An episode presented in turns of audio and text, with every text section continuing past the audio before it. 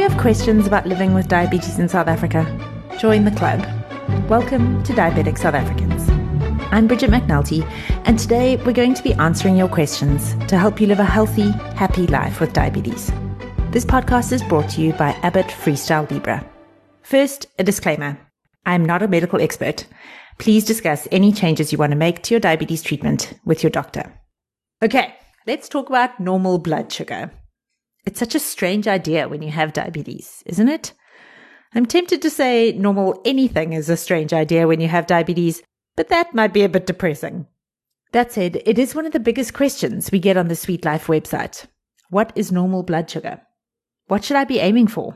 Is there a magic range? And if so, how do I get there? I would like to know these answers too. Although there is a magic range, and we do have the keys, kind of. I feel like diabetes is such a balancing act. Don't go too high or there are long term complications to worry about. Don't go too low or you could need emergency help. Anytime I explain this to people who don't have diabetes, they look horrified. Like, what do you mean? What you eat and the medication you take has to keep you on this tightrope of safe blood sugar 24 hours a day? Well, yes, it does, doesn't it? So where do we want to be?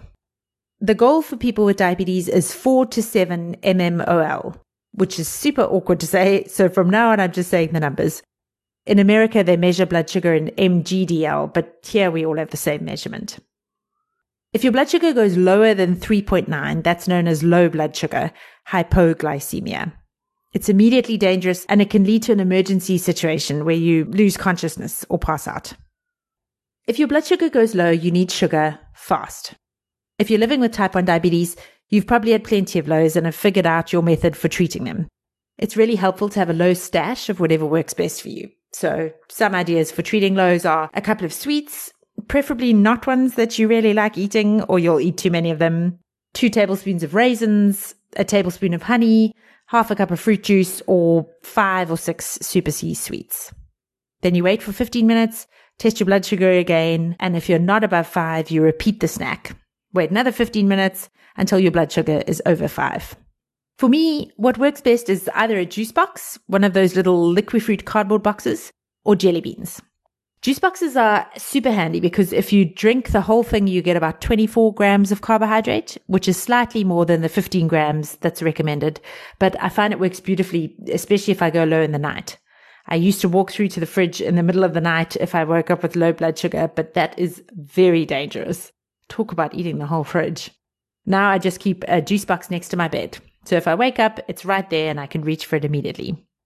Jelly beans are also great because each bean is one gram of carb, so you can take exactly how much you need. Seven or eight of them will often be enough to lift me out of a low.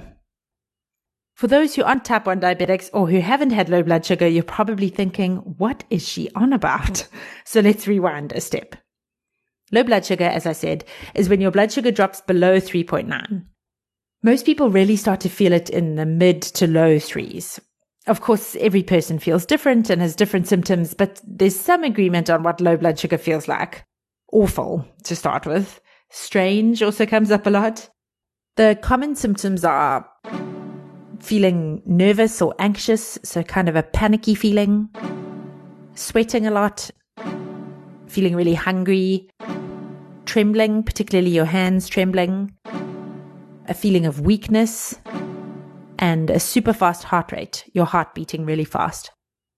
When we asked on Diabetic South Africans, our Facebook community, some other common symptoms were not being able to see properly.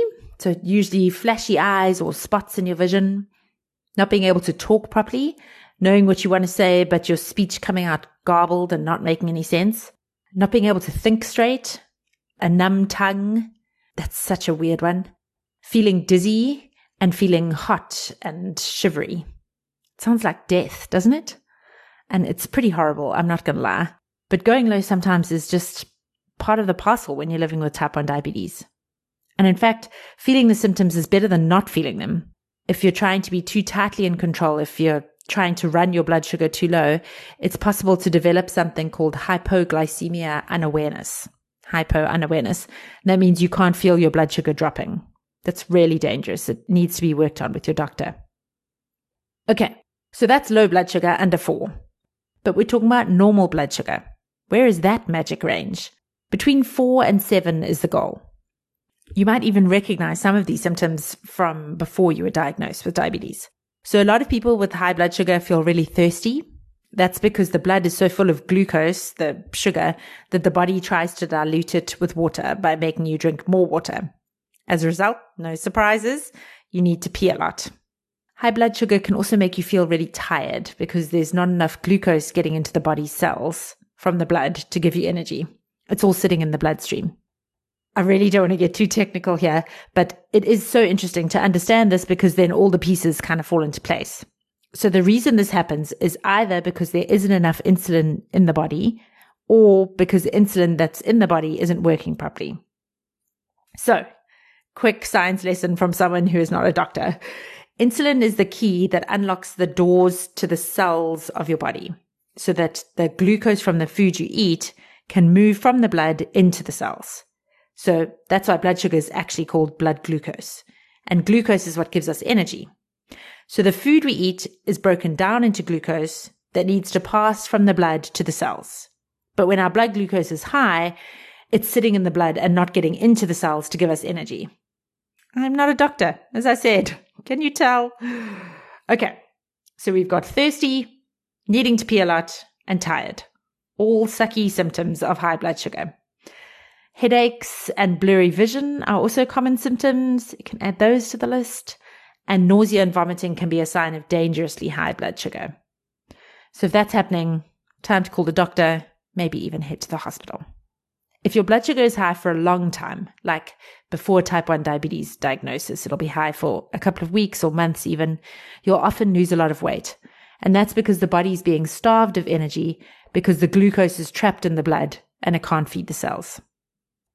Now we know what it feels like when your blood sugar is too low and what it feels like when it's too high. But how exactly do we get to that magic normal blood sugar range? And how do we stay there? If you've been listening to a few of the other podcast episodes, the answer to this question won't surprise you because it's pretty much the answer to all diabetes questions. TEEL. T E E L. If you want normal blood sugar, you have to take your diabetes medication, eat healthy food, exercise a little each day, and lose weight if you need to. I wish there was another answer that was quick and easy to do and didn't require changing your behavior or doing anything difficult. Sadly, that is not the case. The road to good diabetes management is one step at a time for all of us. If you take your medication as your doctor prescribes every day, that's one step. If you eat healthy food, half a plate of leafy green vegetables at lunch and dinner every day, that's another step. If you exercise a little each day, just a 30 minute walk around the block. That's a few more steps. And if you do all this and drink eight glasses of water a day, that will help you lose weight. And that's a few more steps. Step by step by step. It's not easy and it's not fast and it's not dramatic, but it really works. And you'll know it works because when you have normal blood sugar, or at least normal blood sugar for some of every day, most days, you'll feel great. You'll feel normal. You'll have energy and you'll sleep well, and diabetes won't be taking up too much of your time and mental headspace and emotions. And to me, that's the goal with normal blood sugar. It's not some competition to try and have the same blood sugar as a person without diabetes, because that is setting yourself up for disappointment and failure. It's not denying yourself the foods you love completely, because then you'll fall off the wagon and binge on them. It's doing everything in moderation. Eating the right food most of the time doing a little bit of exercise every day, taking care of yourself in a way that feels sustainable, that feels like you can keep plodding on every day. Because that's the goal. We want long, healthy, happy lives with diabetes. And in order to live these long, healthy, happy lives, we have to take special care of ourselves. Coming up next on the podcast, the most helpful diabetes medication tips you have ever heard. Exactly how to eat healthy what to eat, what to avoid, a couple of really useful tips that will change the way you eat, all you need to know about exercise with diabetes, and our best weight loss tips. Please subscribe to our podcast so you don't miss an episode. And if you feel like rating or reviewing us, that would be awesome.